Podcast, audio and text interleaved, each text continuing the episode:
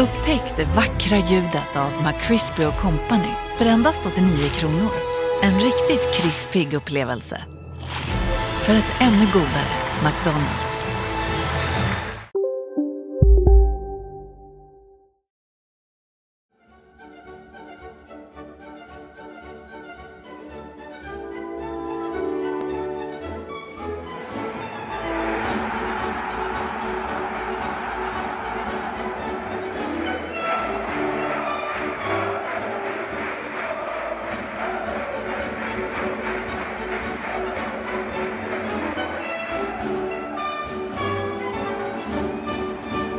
Helsingborgs IF kommer att gå raka vägen upp i allsvenskan igen. Ja, i alla fall om man ska tro på journalisterna, vad de tyckte och tänkte på upptaktsträffen. Samtidigt har HIF en försäsong så här långt där man vunnit 1 av 9 matcher. Man har gjort 6 mål. Genrepet mot Öster på lördag känns ju viktigt, minst sagt.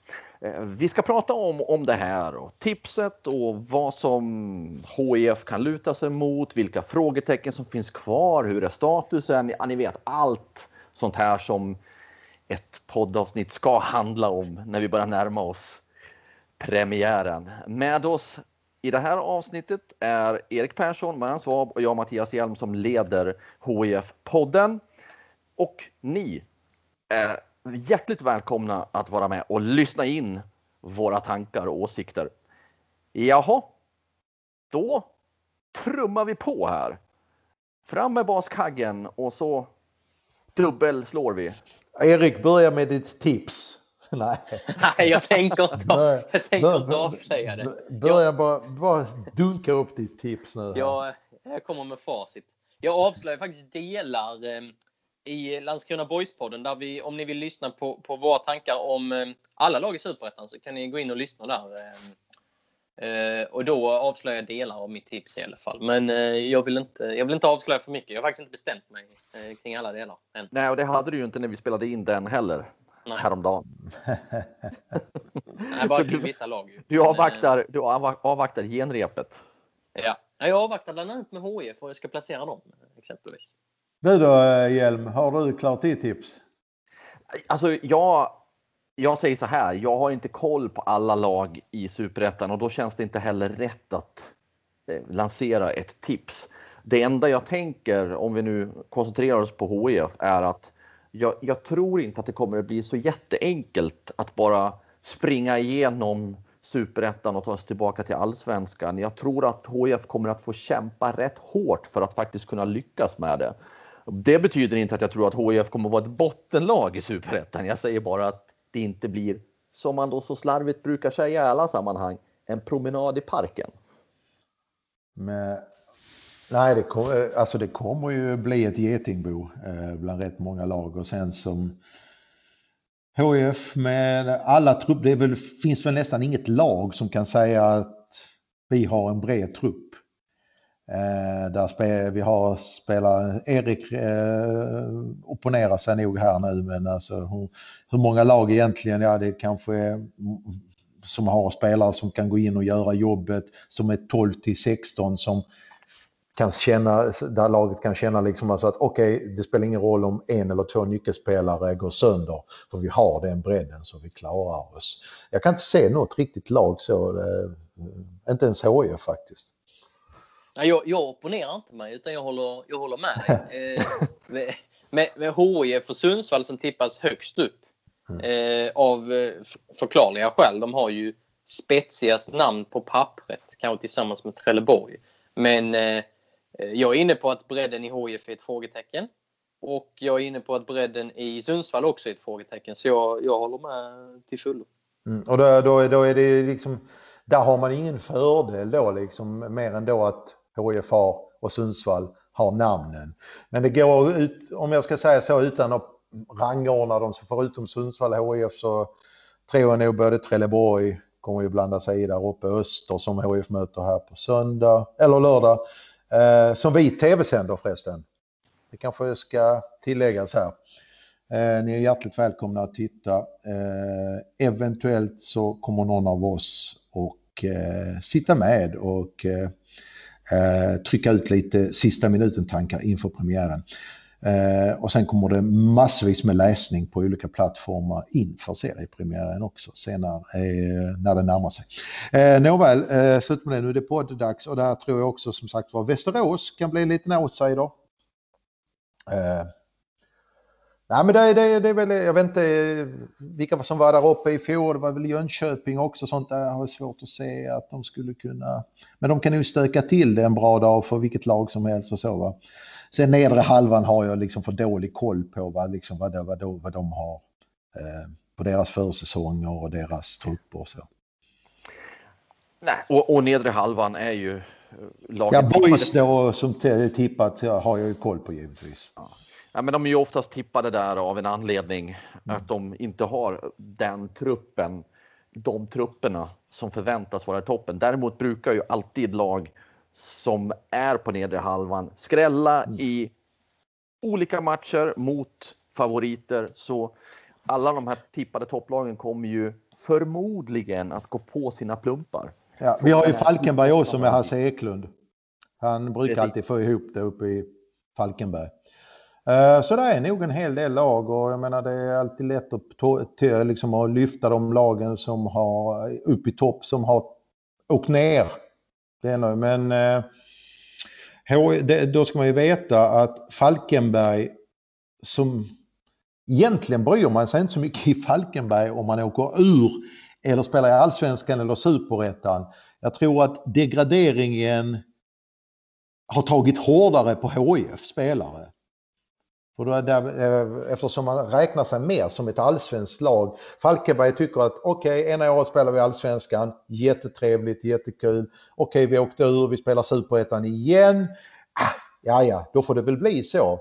Men HIF tror jag rent psykologiskt, mentalt har det varit en omställning och är omställning fortfarande. Man kan höra det mellan raderna där uppe och vissa spelare och sånt. Kanske inte uttalat, men på deras aktioner och sånt där. De har nog inte landat riktigt i detta än att man har åkt ur allsvenskan. Och det är nog någonting som tränarteamet, eller det vet jag att de jobbar väldigt mycket med. Erik, du pratar väl med Jörgen i veckan om detta va? Lite grann har jag för mig att du var inne på.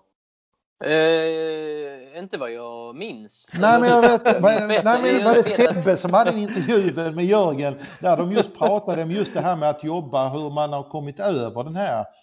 Det är rätt, faktiskt... det var Sebbe, det var inte jag. Det var Sebbe, ja. Men jag tyckte det var ett intressant svar Jörgen gav där. Liksom, alltså att, det är egentligen inte liksom, att få igång spelare eller sätta ramar för ett försvarsspel och hur man ska ställa upp vid fasta situationer. Ja, men det är viktigt allt det. Men just det här att försöka se till att det är rätt många som var med och åkte ur allsvenskan i den här truppen ju.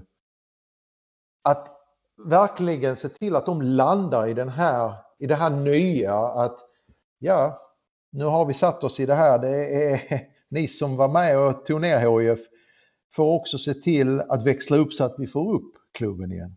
Ja, och klubbar som degraderas från allsvenskan brukar ju ha svårt att studsa upp första året och jag tycker du drar en bra parallell till Falkenberg som de sålde ju en nyckelspelare mitt under hösten och sluttampen förra året, John Björkengren. Och jämför då med HIF som fast att de har trillat ner i superettan har behållit Anthony van den Hoek och Max Svensson trots bud från andra klubbar. Det säger ju ganska mycket om styrkeförhållandena mellan de klubbarna. Så att Falkenberg kan ju ta något mellanår i superettan utan att det gnälls för mycket. Medan HIF får leva med det skyhöga favoritskapet tills den dagen de går upp igen. Och sen kring superettan i stort. I allsvenskan är det, då snackar vi om Big Eight. Det är väldigt, men det är två olika skikt. I superettan är det ju friare. Det är mycket möjligt att en nykomling i år hamnar topp 5. Precis som förra året när Akropolis blev 5. Så att det kan vara ett getingbo på många sätt. Och det är en väldigt svårtippad tabell. Det känns som att det är många lag som har något intressant på gång. Marian, jag vill också koppla till en sak som du sa här. Och du sa att du funderar på att kanske har inte hela truppen landat än i att vara i superettan. Det tillsammans med vad jag såg när du och jag kommenterade mot Värnamo som en nykomling gör ju att jag menar på att det bör finnas en viss anledning till oro i HIF-kretsar, för det ser ju, ursäkta här, väldigt lamt ut framåt. Och det tycker jag också Jörgen Lennartsson gav uttryck för när du pratade med honom efter matchen, Marian. Och det är inte mycket tid kvar att jobba på. Det är ju inte så att man kan låta Superettan gå 10 omgångar och sen ska spelarna landa i att ja, men nu är vi Superettan, nu måste vi ta tag i det här. För då kan man ju ha tappat för många poäng redan. Jag tycker inte man ska vara orolig, men jag tycker man måste få in en medvetenhet om var knutarna sitter just nu. Och det som du säger, Mattias, det är just exakt det här med, nu ska man tillägga att det var väldigt mycket, vad räknar vi till, en handfull namn som var iväg på landslagsuppdrag. Det var ett utmärkt inventeringstillfälle mot en nykomling som Värnamo att se just det jag säger, alltså bredden, spelare 12 till 16, 17, vad de går för. Och det var väl inga glasklara svar, tror jag, tränarteamet fick på att men nu, vi är ganska långt framme. Vi har en trupp där i princip 14-15 spelare kan gå in och göra jobbet på en bra dag om ta bara anfallet. Nu tycker jag ändå en Bås andra halvlek var betydligt bättre än Geros första. Men om Hurk är borta, om man är avstängd eller om man åker på en skada, och där finns Hamlavi i bakgrunden, men hur många minuters fotboll har han spelat de senaste åren? Så det är klart. Och sen har du då den 10-rollen med Viktor Lundberg, tyckte jag så bra ut första halvlek, rörlig, tog initiativ, skapade en del på egen hand, fixade fram frisparkar i farliga ytor. Och sen så mattades han precis som resten av laget i andra halvlek efter en timme ungefär. Det kan han ju ha att göra med hans blindtarmsoperation, det vet jag inte. Men där är ju, han gick ju på Rasmus plats och sen Rasmus flyttar ner ett hack. Rasmus har ju haft en väldigt upp och ner säsong i sin position, nummer 10-roll. Men nu tyckte jag faktiskt han gjorde en av sina bättre insatser som den här balansmittfältaren i den rollen. Där han var faktiskt i höst, jag tror han klev ner i bortamatchen mot Varberg i allsvenskan. Och gjorde en alltså utmärkt insats där, sen blev han skadad. Så det är möjligt att Rasmus istället ska konkurrera om en av de där två positionerna där tillsammans med Kreida och Brandt och Henriksson. Jag vet inte. Det finns lite grann sådana grejer, det som ni säger. Det är framförallt i anfallsspelet, uppbyggnadsspelet, och HF får ju kallt räkna med att vara spelförande i de flesta matcherna. För det ser ju laget också, att lagen ser ju, motståndarna ser ju att där har ju HF problem. Ibland ser det bara ut som ett stort enda långt handbollsanfall där man bollar från ena sidan till den andra och possession får bara liksom bollinnehav för bollinnehavets skull. Inga kombinationer, inga försök till genombrott centralt. Kommer lite inlägg från Löper då och då, men då saknas det. Där är inte tillräckligt med folk i straffområdet som kan sätta tryck, som kan sätta dit bollarna. Så där finns så att säga många frågetecken kring offensiven enligt mig. Bakåt ser det ju ändå stabilt ut. Jag har många tankar kring just truppen, men jag vill börja med försäsongen här. Hjelm, du är inne på om man ska vara orolig, eller om supporterna ska vara oroliga, om de på Olympia ska vara oroliga. Man kan ju dra en parallell till rivalen i allsvenskan, Malmö FF, som har haft en ännu mer miserabel försäsong. Där tror jag ju att de kommer att trycka på någon knapp och ändå vara med i toppstriden. Och då kanske man kan dra det till att ja, men HIF kommer också trycka på någon knapp och vara med i toppstriden. Sen är det en stor skillnad där. MFF får kvar samma tränare och så vidare. HIF har gjort en stor omorganisation under vintern, och sånt brukar få ta lite tid. Framförallt eftersom Olof Mellberg hade något form av experimentlaboratorium under sin tid i HIF. Så att det är mycket gammalt som ska rensas ut. Men Erik, det är också en annan grej. Skillnaden är att Malmö FF är en vinnarkultur. De är ett regerande mästarlag. Då kan man trycka på knappen på ett annat sätt än ett lag som har precis blivit degraderat. Ja, absolut. Jag hoppas att folk förstår att jag inte jämför klubbarna så. Det finns ju gigantiska skillnader. Men jag bara menar, jag vill sätta det i perspektiv. Vad är försäsongen värd. En dålig försäsong behöver inte betyda att man inte hamnar i toppstriden när man ändå har dokumenterad spets som ju HF har. Om man ser på serien, förra året var jag helt övertygad om att Halmstad skulle bli etta eller åtminstone tvåa. I år ser jag inte det laget riktigt, vilket kanske då öppnar för HF. För som vi var inne på tidigare, HF och Sundsvall, ja men bredden är kanske inte där men spetsen är där. Så att jag vill ändå liksom att det har varit svårt att få igång målproduktionen. Jag har väldigt svårt att se att Anthony van den Hoek inte gör 10-15 kanske ännu fler mål, och att Max Svensson stannar på en balja och så vidare. Och att Wilhelm Löper, som faktiskt har varit bra under försäsongen, inte fortsätter göra mycket poäng i Superettan. Jag vill ändå sätta det i någon form av perspektiv. Att jag tror ändå HF de kommer bli svårslagna. Sen gäller det att komma över tröskeln och vinna de här matcherna. Och jag ser det också som ett problem med att föra matcherna. Sen tror jag mot vissa lag på nedre halvan, eller vissa lag som vi tror hamnar på nedre halvan, som Örgryta och Boys. Där kan jag absolut se att Örgryta och Boys vinner bollinnehavet exempelvis. Men, och så vinner HIF i Sundsvall med 3-1, och så kan vi ta bort den här podden från nätet. Exakt. Exakt, va? så kan det ju bli. Och jag ska ju inte måla någon på väggen. Nej, jag fattar. Men det är klart att det är en del frågetecken. Ja, men jag rätt många. Och ni är ju någonstans sammanfattar det tillsammans. Nu är Erik inne på det också, vad de har med sitt bagage, vad släpar de på. De har haft över ett års experiment och de har tappat egentligen ett år, och så ska det är faktiskt ganska stor omsättning på spelare och ledare från en säsong till en annan.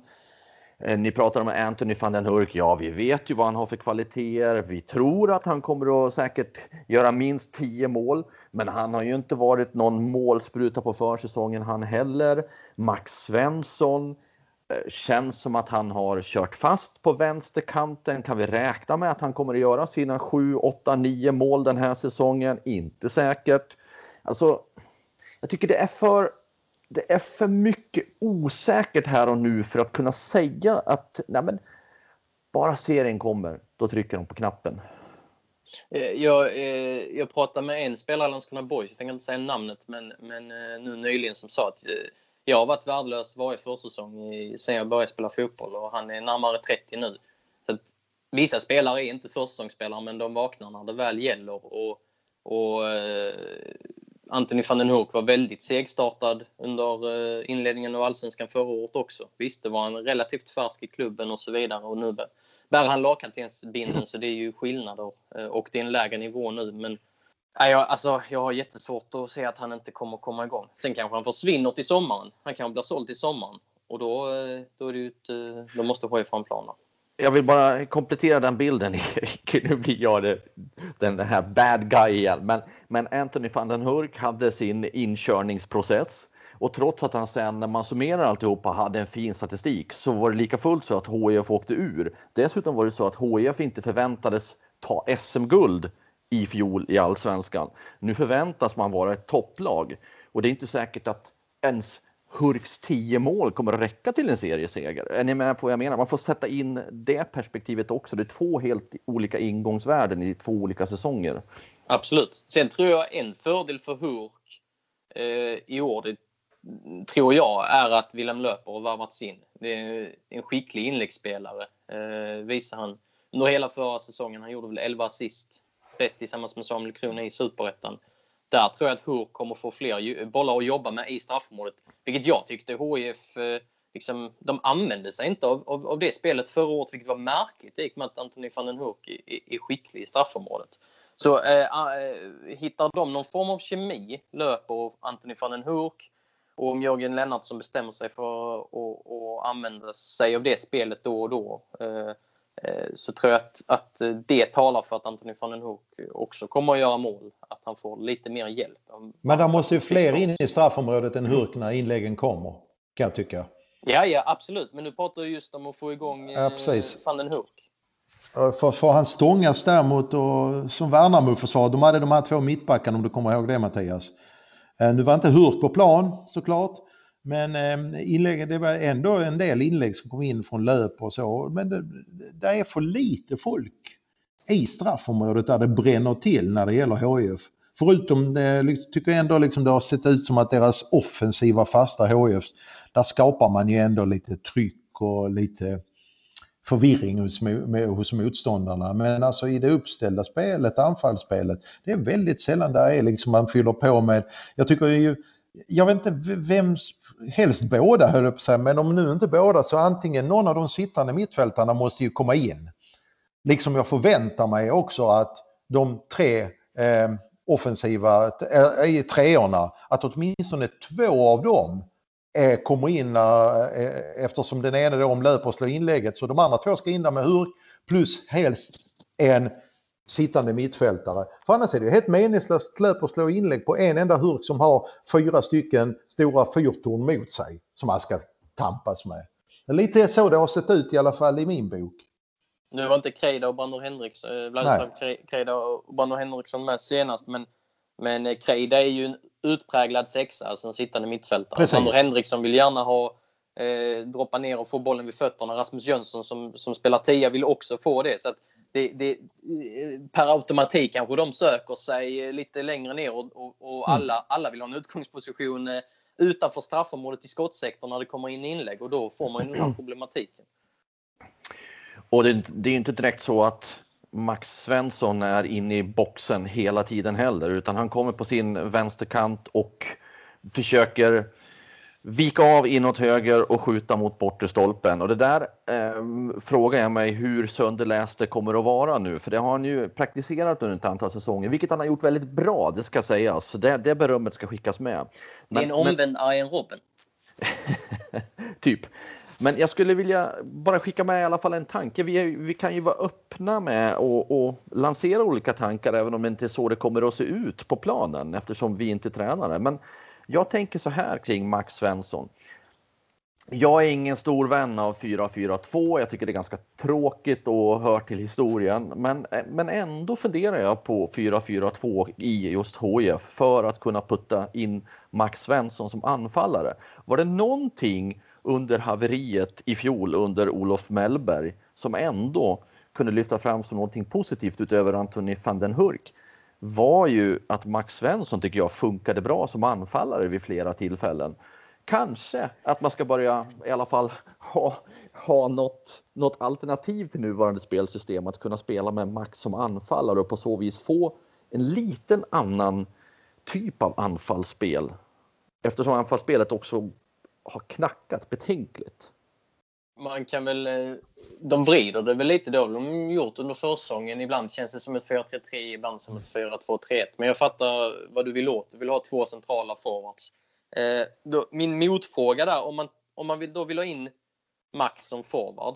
Jag är liksom inte helt övertygad om att det kommer att funka så. Men vem ska spela vänstermittfältare då? Är det Dennis Olsson som har gjort en hel säsong utan skador i sitt fotbollsliv?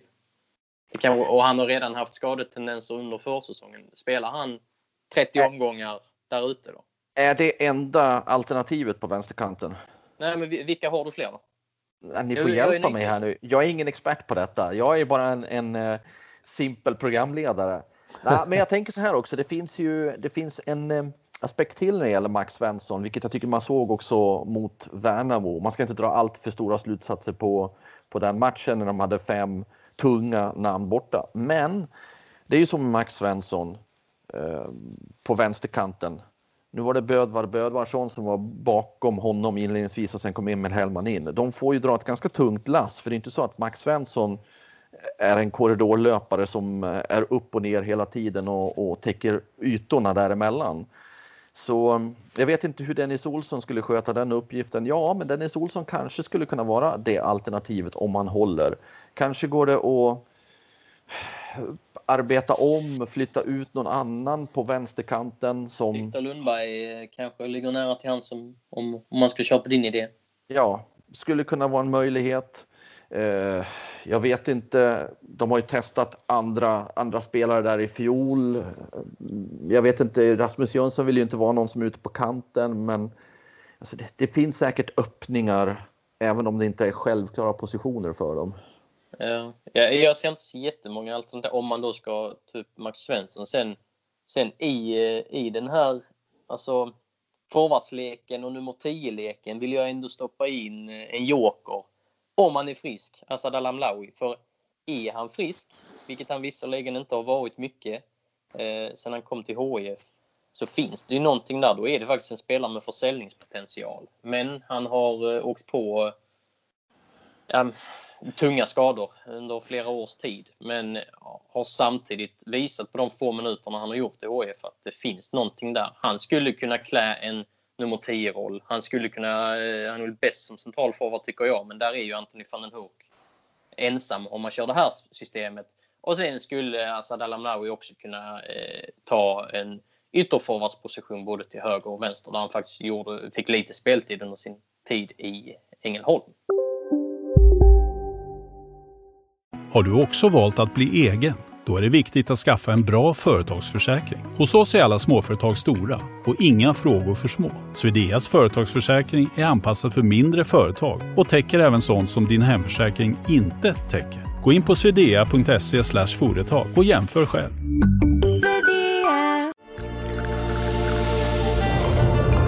Välkommen till Maccafé på utvalda McDonalds-restauranger med barista-kaffe till rimligt pris. Vad sägs om en latte eller cappuccino för bara 35 kronor? Alltid gjorda av våra utbildade baristor.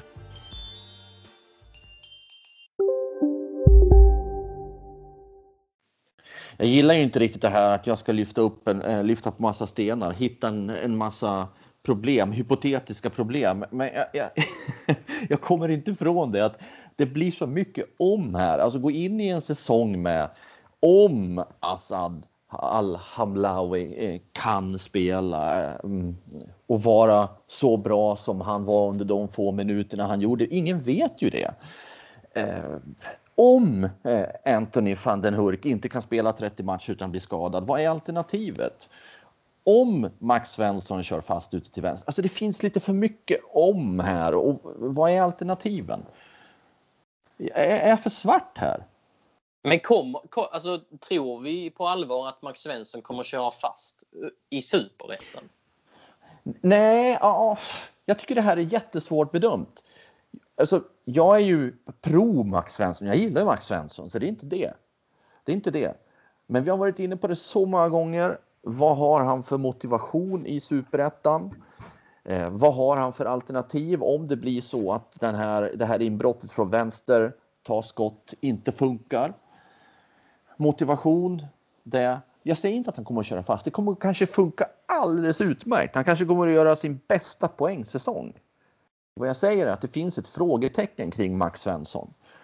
Och det finns ett frågetecken kring anfallsspelet i stort. Jag tror att man har en möjlighet här nu på lördag faktiskt att på något sätt skingra lite grann, höll på att säga, dimman kring vissa av de här grejerna vi pratar idag, då genrepet mot Öster. Man säger vanligtvis alltså att det ska bara spelas av. Folk som är tilltänkta för en premiär vill inte skada sig och så blir matchen därefter. Men jag tycker ändå, för mig, så som jag ser det, tycker jag att det är en väldigt viktig match för HIF. Just med tanke på den statistiken du pratade om, Mattias, en seger, och det var den första matchen i januari där mot Torn, ett division 1-lag. Det handlar om att ta med sig en bra känsla in, och visst, man har spelat jämt med allsvenska lag som Halmstad, Göteborg, Häcken, som nu nämns som en av guldfavoriterna, och det var en tävlingsmatch dessutom, och i Mjällby då. Så där finns det resultat, men jag tycker att framförallt så vill man ju se att vissa av de här frågetecken, alltså att kanske inte rätas ut så att det blir utropstecken allihopa, men det måste ju till både individuella prestationer och en kollektiv prestation där man sätter ner foten och visar: vi är HIF, vi är redo för Superettan. Så att inte man går härifrån med en känsla på lördag eftermiddag liksom. Oj, här var inte många svar att ta med sig. Och så har du kanske ett i stort sett ordinarie premiärlag på banan. Den vill man ju inte ha, dessutom när det är ändå en konkurrent som man kan skicka ut. Alltså du skickar ut signaler till hela serien med en bra insats på lördag här, tycker jag.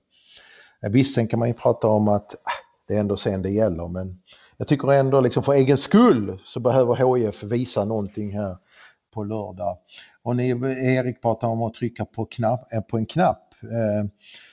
Jag har suttit och funderat här nu, det är en väldigt bra liknelse. Nej, men det är en väldigt bra liknelse, tycker jag. Det är också viktigt att prata om vem som har förmågan att både hitta och trycka på den knappen. Och vi ska inte ägna 30 minuter åt ett ämne som Andreas Granqvist igen. Men det är ju i så fall, om med tanke på de signalerna vi får från landslagssamlingen, är ju det i princip den enda jag kan säga som kan trycka på den här knappen så att HIF kommer igång och kör igång och maskineriet rullar igång direkt från dag ett i Superettan. Jag tycker inte om de här liknelserna med att trycka på knappar. Jag får så dåliga vibbar till de som sitter på knappar för världens undergång och allting. Jag gillar inte det här med att trycka på knappar. Finns det en knapp för jordens undergång? Det visste inte jag. Typ. Ja, nu blir man ju orolig på riktigt här. Ja, men det är de som sitter med makten över att trycka på vissa knappar som kan förstöra en hel värld. Ja, vi behöver inte gå in på det. Jag får bara så dåliga vibbar med att trycka på en knapp. Jag ser hellre att man bara får en kontinuitet med stadigt stigande, förbättrande spel.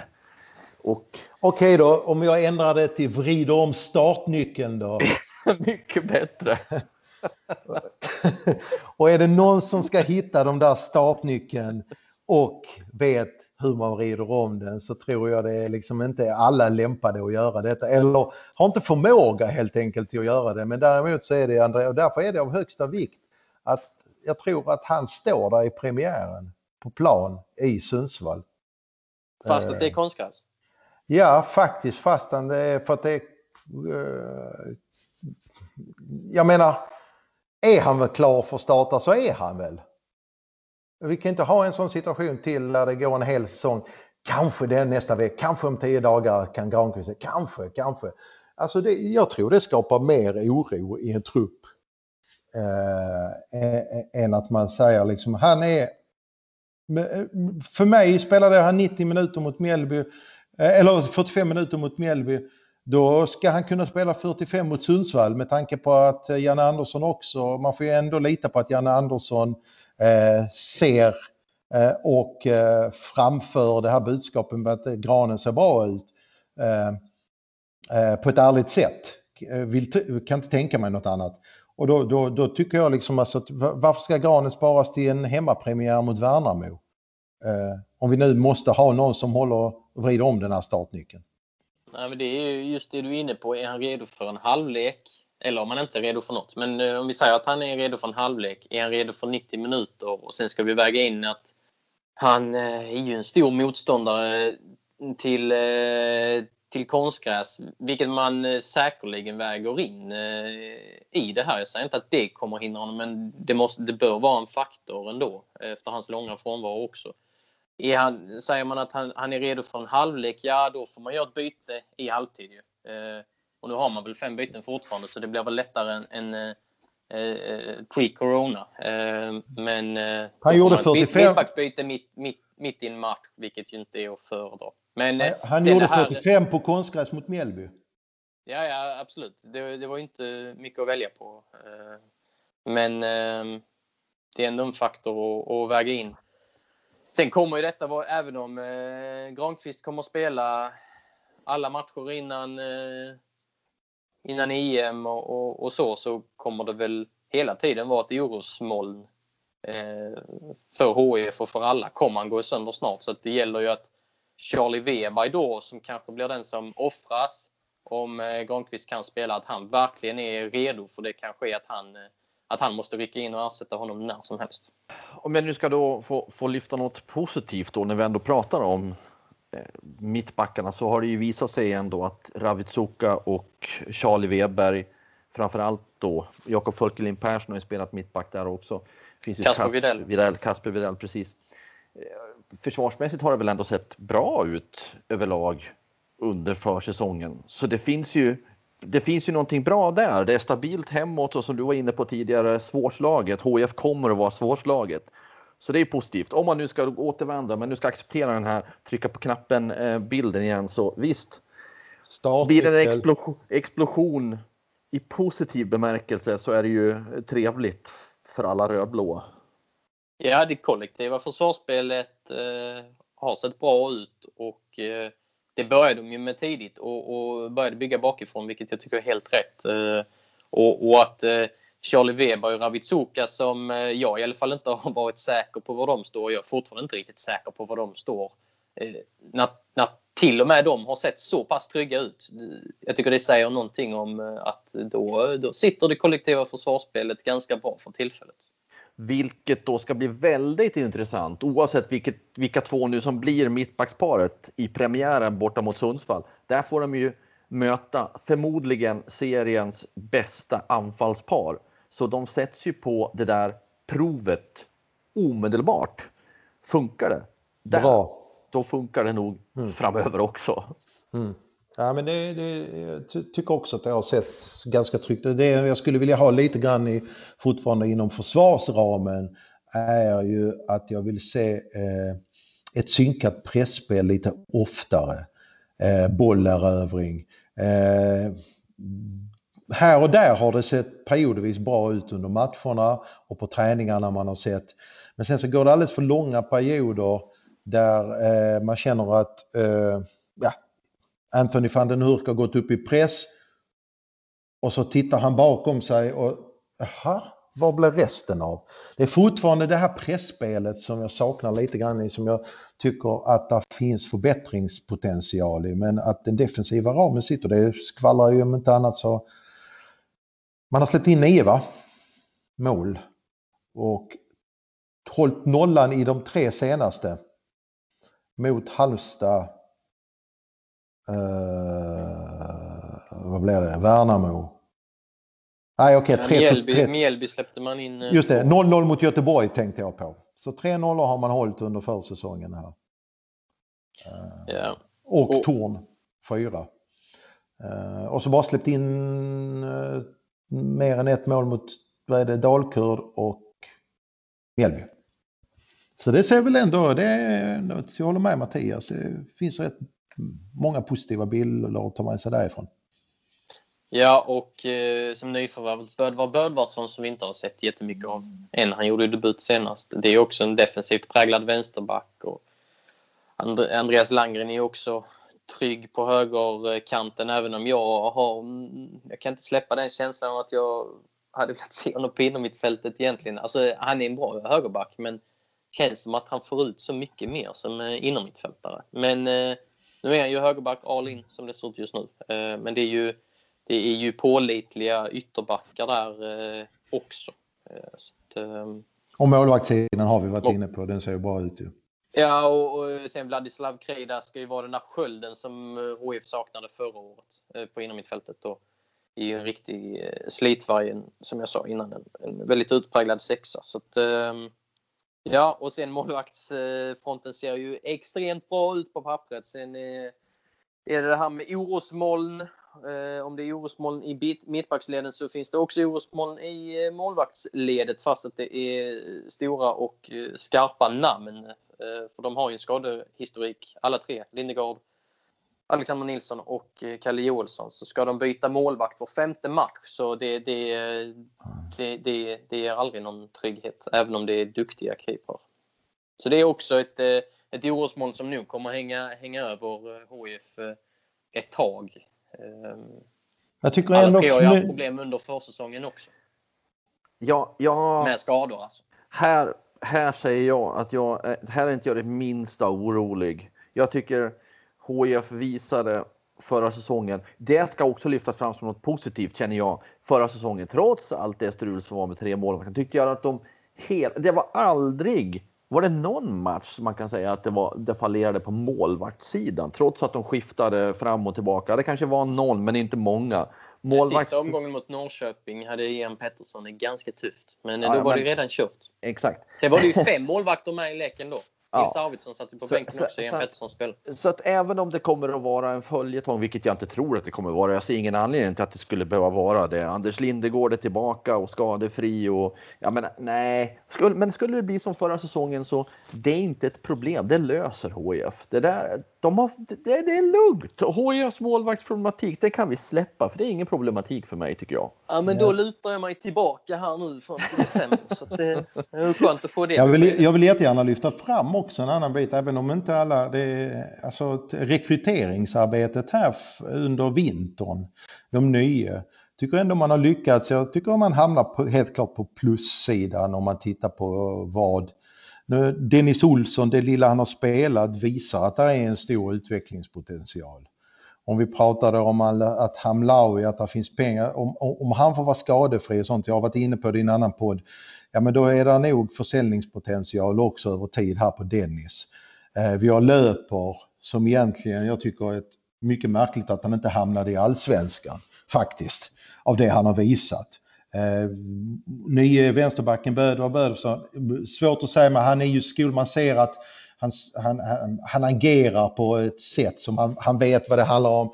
När Jörgen Lennartsson berättade att de hade haft en genomgång om HIFs spelsätt en timme, han och Bödvar hade suttit ner och sen så liksom det syns att det är en smart spelare, slutar inte vid axlarna, han går in och gör precis det som man kommer överens om. Vad har vi mer för några? Viktor Lundberg har haft en lite småstrulig försäsong här med operationen och så. Men där finns ju bevisligen så att det räcker på den här nivån alltså att plocka ur honom. Så jag tycker ändå, vi har missat någon nu. Kreida, förlåt. Ja, men han tycker jag liksom har över förväntan där för mig också. Så att totalt sett det man har plockat in med tanke på den. Vi snackar om att det har varit stor omorganisation på ledarsidan och det har det varit i truppen också, så har ändå de här nyförvärven smält in och visat och höjt tycker jag ändå liksom kvaliteten på träning och visat också i matcherna från och till. Sen får vi se hur det ser ut i långa loppet. Sen är det ju två nya i A-truppen också från egna leden, Emil Hellman och Viktor Jönsson. Emil Hellman figurerar ju mycket i A-truppen förra året. Spelat i de tre allsvenska matcher också. De är ju nya och ses primärt som backups. Men med tanke på att vi har varit inne på att vi lyfter lite frågetecken kring bredden så de behöver vara beredda att spela också. Och där undrar man ju vad de håller för nivå över tid. Med unga spelare så pendlar du ju ganska ofta högt och lågt i prestationer, och det handlar mycket om att värdera och få den där erfarenhetsbanken, och det tycker jag man har sett på Emil Hellmans försäsong, att han har haft vissa matcher där det har varit extremt tungrot. Å andra sidan var han väldigt stabil när han spelade 90 allsvenska minuter mot Sirius förra året. Viktor Göransson tycker jag har någonting som jag är nyfiken på. Synd lite grann att han nu inte fick chansen mot Värnamo, och han har väl dras väl med, han går väl den här trappan när man drabbas av en hjärnskakning. Är det inte han som drabbas? Jo, det var det, va? Ja. Och då, men honom hoppas jag får se lite mer av, för att han har vissa verktyg i den där verktygslådan som känns spännande. Och om jag nu då ska kritisera mig själv en del så, när ni går igenom de här namnen som har kommit in, så måste jag ju ha en viss förståelse för att det finns ändå en anpassningstid som man måste väga in som en parameter. Jag kan inte förvänta mig och kräva att ett lag med nya spelare ska sitta ihop som ett kit och fungera till 100% på försäsongen. Så jag måste tränare. Ja, exakt. Så att jag måste ju ha förståelse för det. Så man får ju lägga. Om jag har frågetecken får jag ju, jag får ju liksom inte göra dem för stora, utan av den mindre sorten. Men ändå små frågor. Jag tar ner dem till små frågetecken. Men sen också ska man väga in det. Jörgen Lennartsson har pratat om ett maratonlopp, och att flera har varit inne på, i alla fall som följer HIF, att det får ta den tid det tar, och man kanske inte ska kräva att det måste bli allsvenska. Supportarna gör ju det, men inifrån sett så kanske man inte gör, utan det får vara en process så att man faktiskt håller när man kommer upp i allsvenskan också. Med det sagt så bör man lägga förväntningarna på rätt plan. Alla förväntar sig att HIF ska vara i topp, bra. Och det kanske tar några omgångar då innan man kan börja prestera som att man ska vara ett topplag. Och det kanske räcker. Det kanske är så. Jag bara vill flika in och göra min egen lilla trånga bubbla lite större.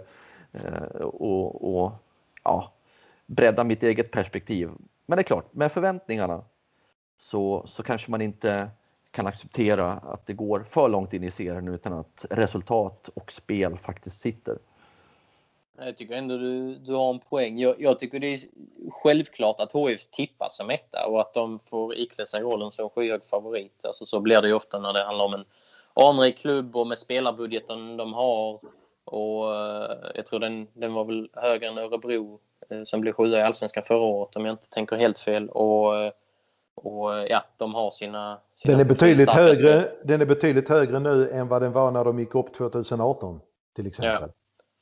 Och de har profilstarka spelare och sånt, så att de placeras överst här i förhandstipsen. Det hade ju varit extremt märkligt annars.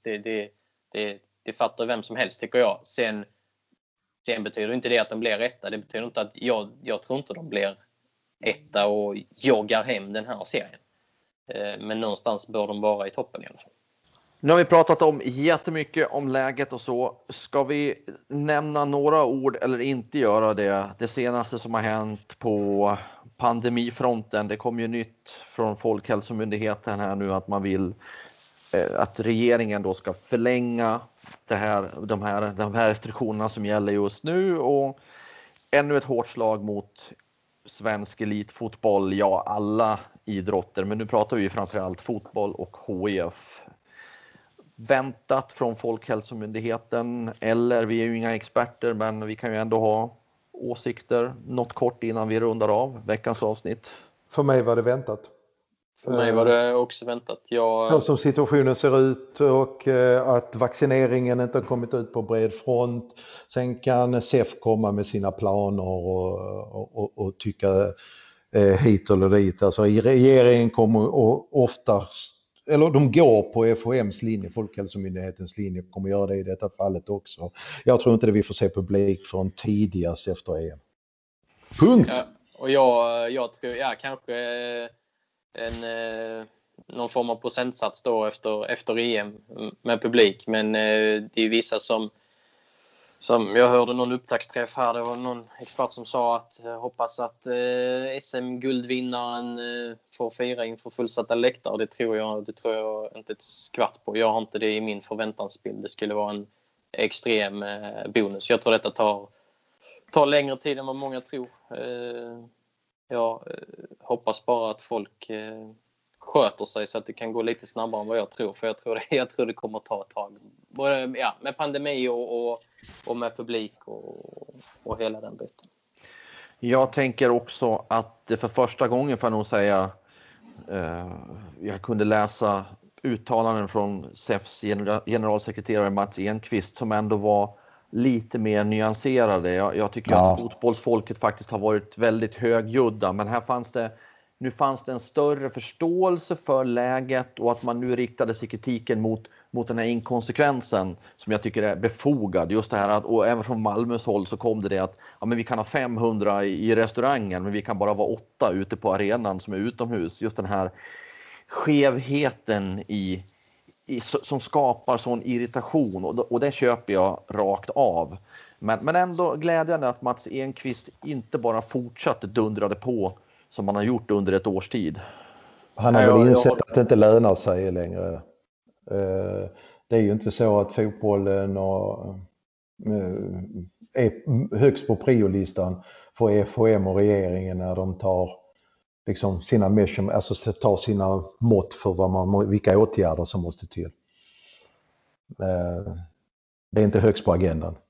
Jag håller med. Det är ju den här inkonsekvensen och det är ju man har ju verkligen fått erfara vad dubbelmoral betyder sen pandemin kom. Allt vad det gäller kring alla människor här i världen känns det som. Men jag hoppas inte det kommer publik för tidigt.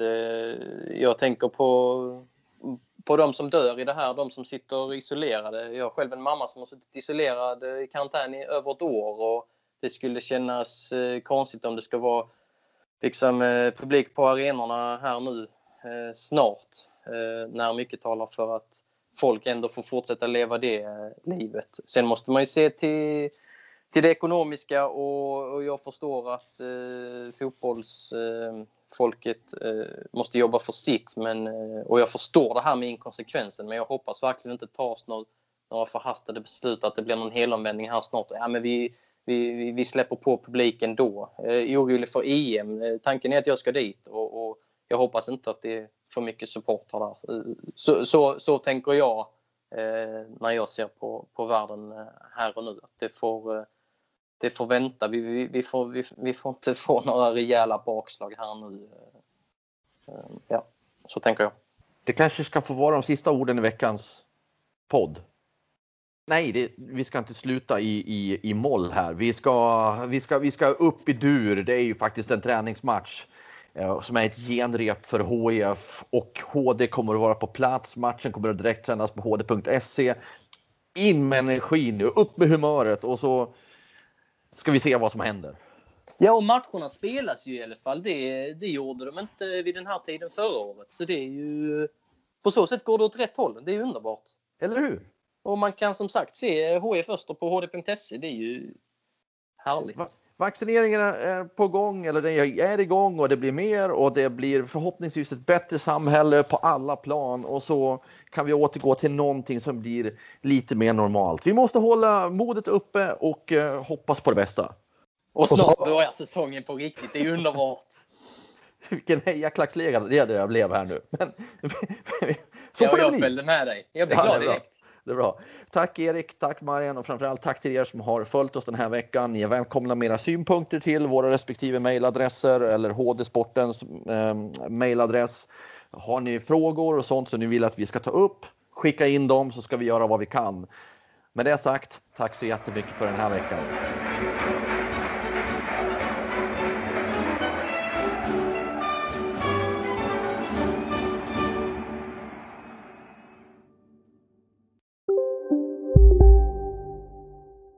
Hej, Susanne Axel här. När du gör som jag och listar dig på en av Krys vårdcentraler får du en fast läkarkontakt som kan din sjukdomshistoria.